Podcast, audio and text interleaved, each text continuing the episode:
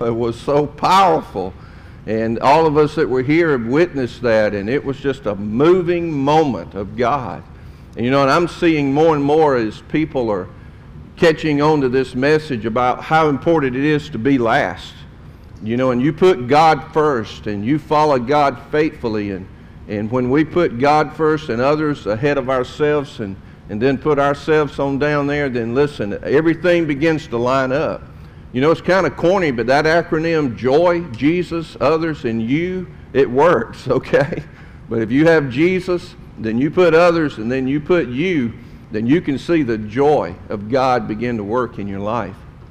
Well, listen, I'm going to uh, go ahead and read our text for you today, and it's kind of a it's a, a text that's pretty amazing because it came out of a question that was asked by one of the uh, apostles, one of the disciples, who was Peter. And uh, if you knew much about Peter, Peter was kind of the spokesman for the 12, and he was a fisherman and he was a redneck. I mean, Peter was just one of those that would say, you know, he was like a bull in a china cabinet. He would just say something. It was just right off the top of his head. And you got to love people like Peter. But Peter asked a question to Jesus, and it was found in chapter 19, verse 27. And Peter said to Jesus, he said, Behold, he said, Jesus, we've left everything and followed you. What then will there be for us? So that's the question that Peter raised. In other words, he's saying to Jesus, all right, we've left everything. What's going to be our reward? What's in it for us? Okay? So when you think about it, Jesus goes on to explain some things right here about, hey, listen, anyone who leaves houses, home, mother, father, farms, whatever, is going to inherit a whole lot more, which is eternal life. So we're going to see some great truths. So we've got to understand in this parable of the landowner and the parable of the laborers, what's at stake here? What's really at stake with being, being last? So let me pick up here in verse 1. He gives this parable. He says, For the kingdom of heaven is like a landowner who went out early in the morning to hire laborers for his vineyard. And when he had agreed with the laborers for a denarius for the day, he sent them into his vineyard. And he went out about the third hour and saw others standing idle in the marketplace. And to those he said, You also go into the vineyard, and whatever is right I will give you. And so they went. Again he went out about the sixth and the ninth hour, and he did the same thing. And about the eleventh hour, which I'll get to that in a minute, he went out and found others standing around. And he said to them, Why have you been standing here idle all day long? And they said to him, Because no one hired us. And he said to them, You go into the vineyard too. When evening came, the owner of the vineyard said to his foreman, Call the laborers and pay them their wages, beginning with the last group to the first. And when those hired about the eleventh hour came, each one received a denarius. And when those hired first came, they thought that they would receive more. But each of them also received a denarius. And when they received it, guess what? They grumbled at the landowner, saying, These last men have worked only one hour, and you made them equal to us, who have borne the burden and the scorching heat of the day. But he answered and said to them, Friend, I'm doing you no wrong. Did you not agree with me for a denarius? Take what is yours and go. But I wish to give to this last man the same as you. Is it not lawful for me to do what I wish with what is my own? That's a great question. Or is your eye envious because I am generous? So the last shall be first, and the first last.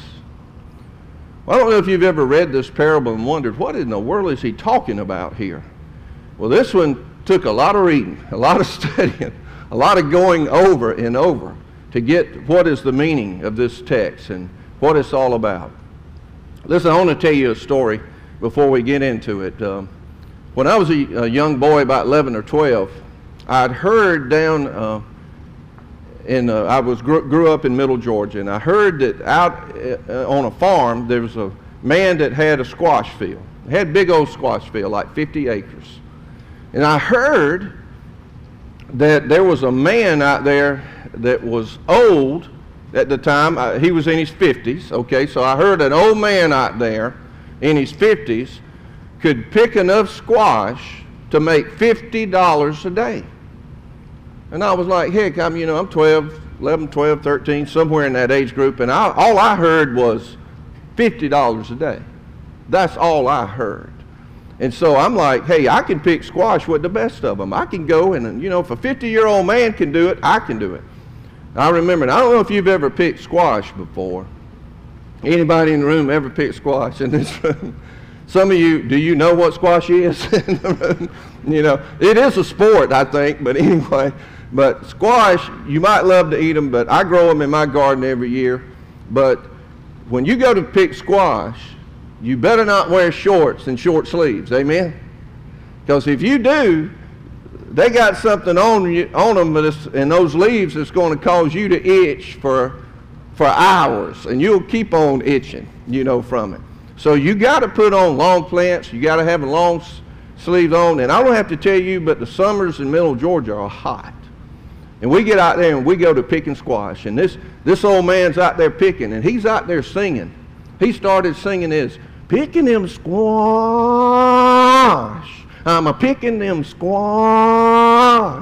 I mean, he's just out there singing that old song, and I'm over here, you know, looking for him, under moving the leaves. I'm getting them, and I'm going. They had this little basket, and here's what happened. You take that little basket, and you would put your squash in it, and then you take them to the truck. And when you got to that truck to dump them, they would give you a ticket. And so I was picking that whole morning, and I ended up with six tickets, is what I had. Six tickets. So I, I picked for about three hours, I picked six basketfuls of squash. And I thought I was doing pretty good until payday came. We went up there at noontime, and I come to find out that each ticket was worth a quarter. I had a dollar and fifty cents for working my off that morning, all right? for working my tail off that morning. And you know what? That's the hardest dollar and fifty I've ever earned in my life. Now, my mama tells me she picked cotton all day for 25 cents. And I, I believe her. I know my mama wouldn't lie to me, but, you know, but back then for a quarter, you could go to the movie theater and get you a drink and some popcorn and everything else for one quarter. Is that true? I got some witnesses in the room. Okay, that was true. But you know, a dollar fifty won't get you a whole lot. But that was in the early 1970s. But I'll never forget. And I was like, this is bogus. That man made $50. I'm thinking some of his grandkids or whatever, and his kids are bringing him tickets and handing them to him, okay? That's what I was thinking. But I was like, this isn't fair. This doesn't seem right. I worked like crazy. And I didn't get $50. I only got a dollar fifty. Because why? Each ticket was worth a quarter, and I had six of them. So my squash picking days ended fast, all right? Amen? I was done picking squash. But let's see, how does that relate to what I got to share with you today? Jesus gives a parable because they want to know what's in it for us. What's going to be the reward? And Jesus tells them a story. And what you need to understand as we get into this story is these things. Here it is. The vineyard, the field here, is the kingdom of God. You need to understand that. The vineyard is the kingdom of God. The landowner is none other than God Himself. The laborers are believers. They're believers. The workday is a believer's lifetime. The denarius represents eternal life. And the evening, the end of the day, is eternity when Jesus goes out, when Jesus tells this parable about the landowner going out, in the Jewish day, the day began, the work day began at 6 a.m. Some of us might be thinking, man, that's early. It did. Their day was from 6 o'clock in the morning all the way up to 6 p.m. in the afternoon. It was a 12 hour day. Jesus said these words Are there not 12 hours in a day? And so that's where it began. And so, what these workers were, these were just day by day workers. And so, a lot of them, they were just looking to get something for that day. A lot of them were poor. A lot of them were just above beggars, but they would go to the, into the marketplace to try to find work. How many of you have ever gone over to a Home Depot early in the morning? You ever gone over to a Home Depot? What do you see? You see what? You see people over there waiting to see if somebody's going to come by and needs work to pick them up. Now, I'm not going to get into if they're legal or all that stuff. That's another subject, but but they're out there. They're looking for work. I remember when I drove a bus in Gwinnett County, and I used to go in Duluth around a Dairy Queen. There would be hundreds of workers there looking for work. And, but they were willing to work. They wanted to work. They, they weren't just sitting at home going, man, give me something, feed me something. They were at least willing to work. So here, here we have people at 6 a.m. in the morning. And Jesus gives this parable that the landowner, representing God, gives an agreement with you. You come to work in my field, and I'm going to give you a denarius. Now, what is a denarius? Denarius was a Roman silver coin of the day. It was worth, it was the equivalent of a day's wages for a Roman soldier. Now, that was big. That was really big for them to, to get paid what a Roman soldier because the Roman soldiers' pay grade was a lot higher than what they should have been receiving. So God, represented by the landowner, was being generous to them by offering to hire them for a denarius for the day. so the parable continues.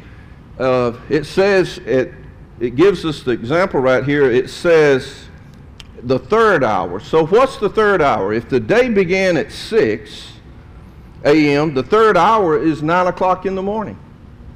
So the parable continues. The landowner comes back, he looks in the square, and he finds some there. And so he agrees. Well, he, he didn't even make an agreement. They just said, he just said, go into the field, and I'll give you what's fair. Well, in the parable, they must have thought he was wealthy enough to take care of the needs because he went into the field. And then it says he went at the sixth hour, in the ninth hour, that being 12 o'clock, in the heat of the day. And then he went at 3 o'clock at, in the afternoon, and he still found others, and he said the same thing to them Go, and I'll give you whatever is fair. And then finally, at the 11th hour, at the 11th hour, Guess what time? Some of y'all math people, what's the 11th hour? It's 5 o'clock, and everybody knows it's 5 o'clock somewhere, don't we? All right? We all know it's 5 o'clock somewhere. I couldn't help resist that one, but, you know, it was 5 o'clock somewhere, but at 5 o'clock, here were some people standing around, and the landowner comes and says, What have you been doing standing here all day idle? And they were like, Wait, wait, wait, wait, wait, wait, wait a minute. We've been, uh, we've been looking for work, but nobody hired us. And so he said, You go. You go into the field. And so they went in into the field. And they worked for one hour. And so we pick up right here in the story, and this is kind of cool. That important thing that happened to the in the Jewish teachings of of when people went to work for you and they were day workers was that you had to pay them at the end of the day. I want to quote with you, uh, quote to you, Leviticus chapter 19, verse 13. It says this, You shall not oppress your neighbor, nor rob him. The wages of a hired man are not to remain with you all night until morning. That's Leviticus chapter 19, verse 13.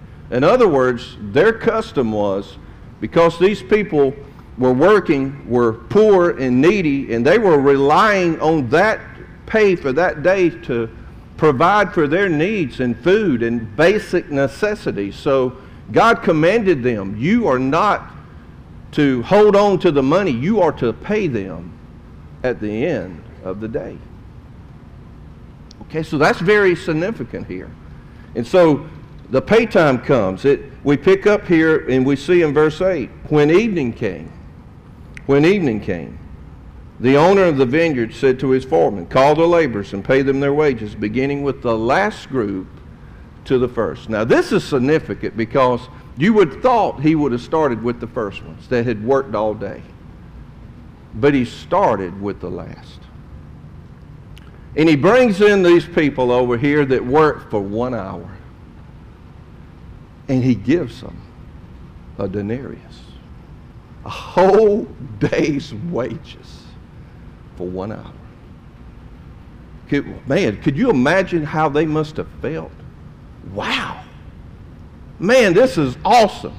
The landowner here is very generous to me. He's very gracious to me to give me a whole day's pay for just one hour. Wow. And you can only imagine now the ones that had started at 6 o'clock. They're going, whoa.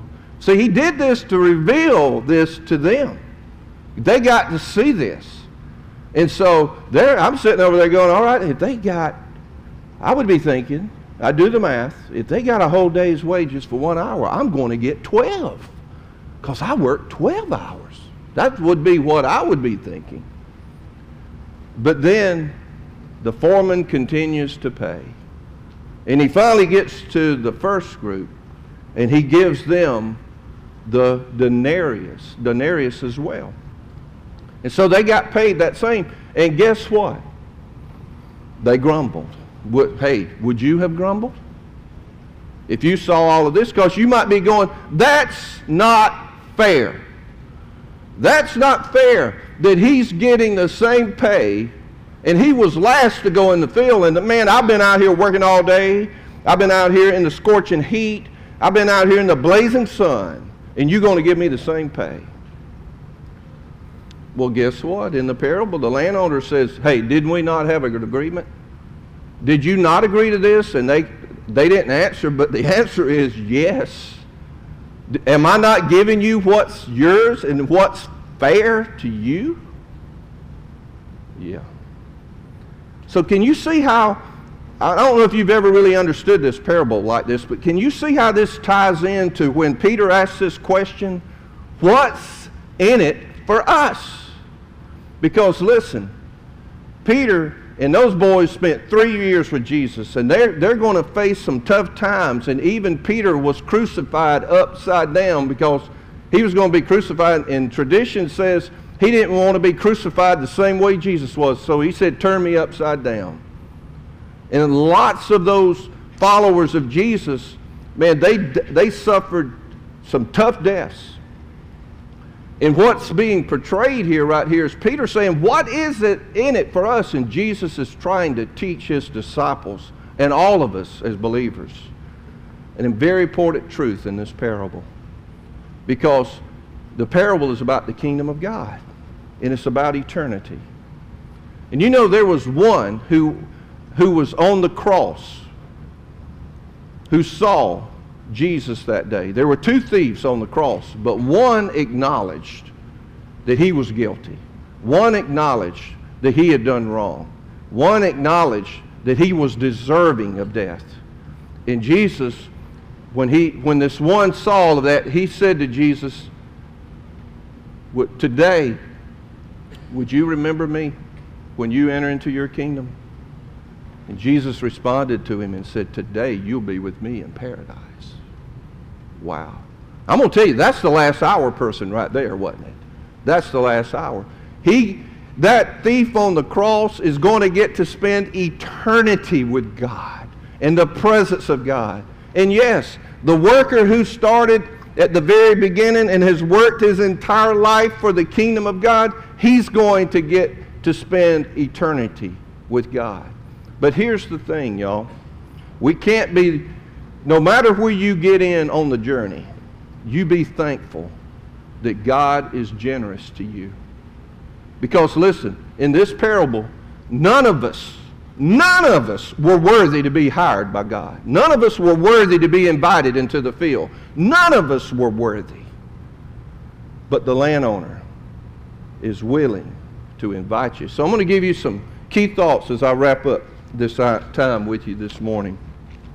And here they are. Number one, God is generous to everyone. God is gracious. This word right here, generous, actually means good. Do you know how good God is? Do you know how just God is? Do you know how holy God is to be able to offer this to each and every one of us? Because none of us deserve it, but God is generous to us. And He's willing to extend this offer to us. And that's the first thing we, I, I got out of this. Here's the second thing God continues to call people into His kingdom. Doesn't matter if it's the first hour, the third, the sixth, the ninth, even the eleventh hour, God is still willing and still calling and inviting people into His kingdom. Have you ever seen someone have a deathbed experience? Have you ever known one that had a deathbed experience? In other words, while they were on their deathbed, they finally realized everything flashed before their life. And they finally realized that if they died, they were going to spend an eternity apart from God. And in that moment, they surrendered their life. Like Frankie did a few weeks ago. He surrendered everything, but in that deathbed moment, they surrendered. And so, yes, they surrendered. And yes, they get to go into the kingdom of God. There we're in the last hour. So this parable is not about rewards. This parable is about the kingdom of God. And so that deathbed experienced person still gets the joy of knowing that they'll spend forever with God.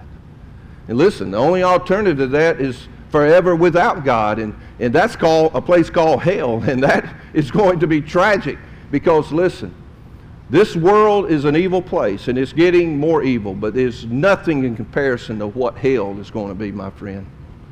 Because where the worm never dies and the, and the fire never qu- is quenched in, in pain and ang- anguish and everything associated with it. You know, I call hell is going to be an eternal stump your little toe, okay? Have you ever gotten up at night and hit your little toe on something walking through a room? Every feeling and every emotion in your being just goes, Ugh! that's the way hell's going to be forever. Because it says weeping and gnashing of teeth. So just gnash your teeth a little bit. Just put your teeth together and grit them. That is an eternity of that kind of pain and torment. And so what God is saying in this in this parable is I have the right to invite anybody I want to to enter into the kingdom. And so if you entered in at the 6 o'clock hour or the 9 o'clock hour, that's great. But if you entered in even at the 5 o'clock hour, you're still in. So that's what he's teaching us here. Here's the next thing. The laborers recognized their need and they were willing. And this gets back to all of our us realizing that, hey, we're not even worthy to be a part of the kingdom. But God, in His generosity and His graciousness, has invited us to come into His kingdom. And here's the next truth everyone who comes into the kingdom is working. Everyone. Everyone who comes into the kingdom is working. They go out into the field, they labor into the field. And you know what? You might not think that you were working. The thief on the cross, do you think he was working? He only had a few hours, but you know what he did is still working to today. It is.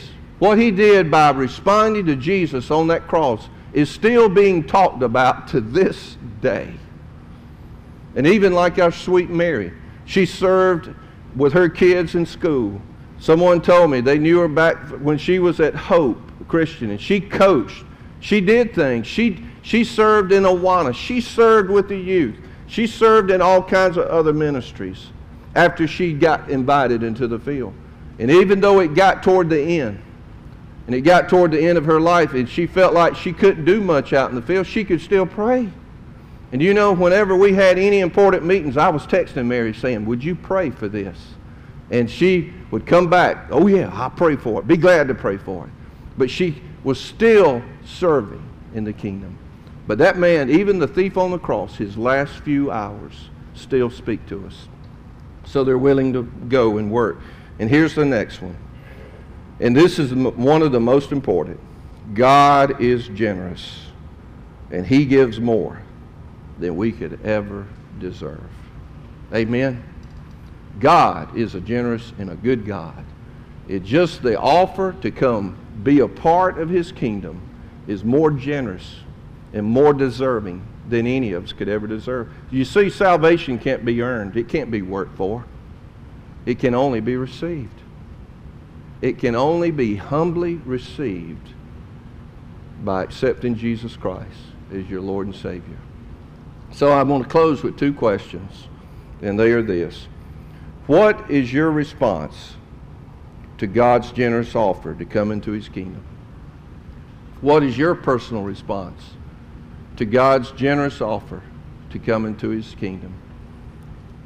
Have you said yes? Well, you know, I don't know how old you are. I don't know how old. I don't know how much longer you got to be here. But his invitation is out to you would you come be a part of my kingdom? Would you? And you know, you might be 20 years old, you might be 40 years old, you might be 60 years old. Heck, I know some people at 80 years old that eventually realized and they came into the kingdom.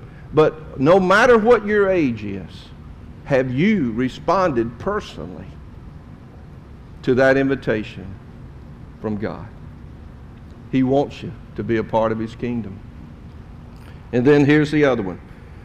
What, and this is for all of us believers, including myself, what is, what is your attitude? What is my attitude toward others who have received God's generosity? What is my attitude toward others who've received it? Have you ever uh, known someone and you really didn't like them and then they got saved and you were going, man, man, I knew God would forgive them. I just hadn't forgiven them. You ever had anybody like that in your life? You, you, or even you thought that person is so mean or so evil, there ain't, God couldn't even save them. But then God did it. And then what do you, what's your attitude toward that? How, you, how did you respond? The attitude shouldn't be of e- evil or envy. It should be what? Thank God, I rejoice that you've come into the kingdom. Man, I praise God that you're in it. I'm not over here going to beat you up about your past or what you've done or what you look like or how you act. I'm just excited and whether you come in at the last hour or the first, I'm excited that you're in the kingdom. Wow. But you know, there's a lot of people that hate in this world right now, and it's, all that hate is based on all kinds of cultural issues. The Jews hated the Samaritans and all of that. But how should a, a, a true person who's been born and invited into the kingdom, how should we respond when someone else comes into the kingdom? Our attitude should be, oh God, I'm so thankful that I was invited to come and work. I'm so thankful I was a part of, to be a part of your kingdom. And so I welcome this brother or this sister as well in the kingdom of God. Y'all, this is what he's talking about. And this is how he's relating. But what is, what is our response? What is our attitude? And how are we going to continue? to live that out. You know, I close by going back to my story. You know what? I could have I could have said, it's not fair. I only got a dollar fifty. I want a fifty. But what if that landowner that day, what if that owner of that squash field had come up and handed me $50 that day. Hmm.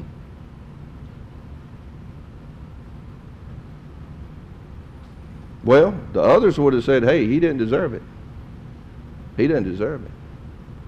But would I have, how would I have responded that day? I would have went, no, I didn't earn it. I worked hard, but I couldn't earn. I, I didn't get there. I didn't measure up.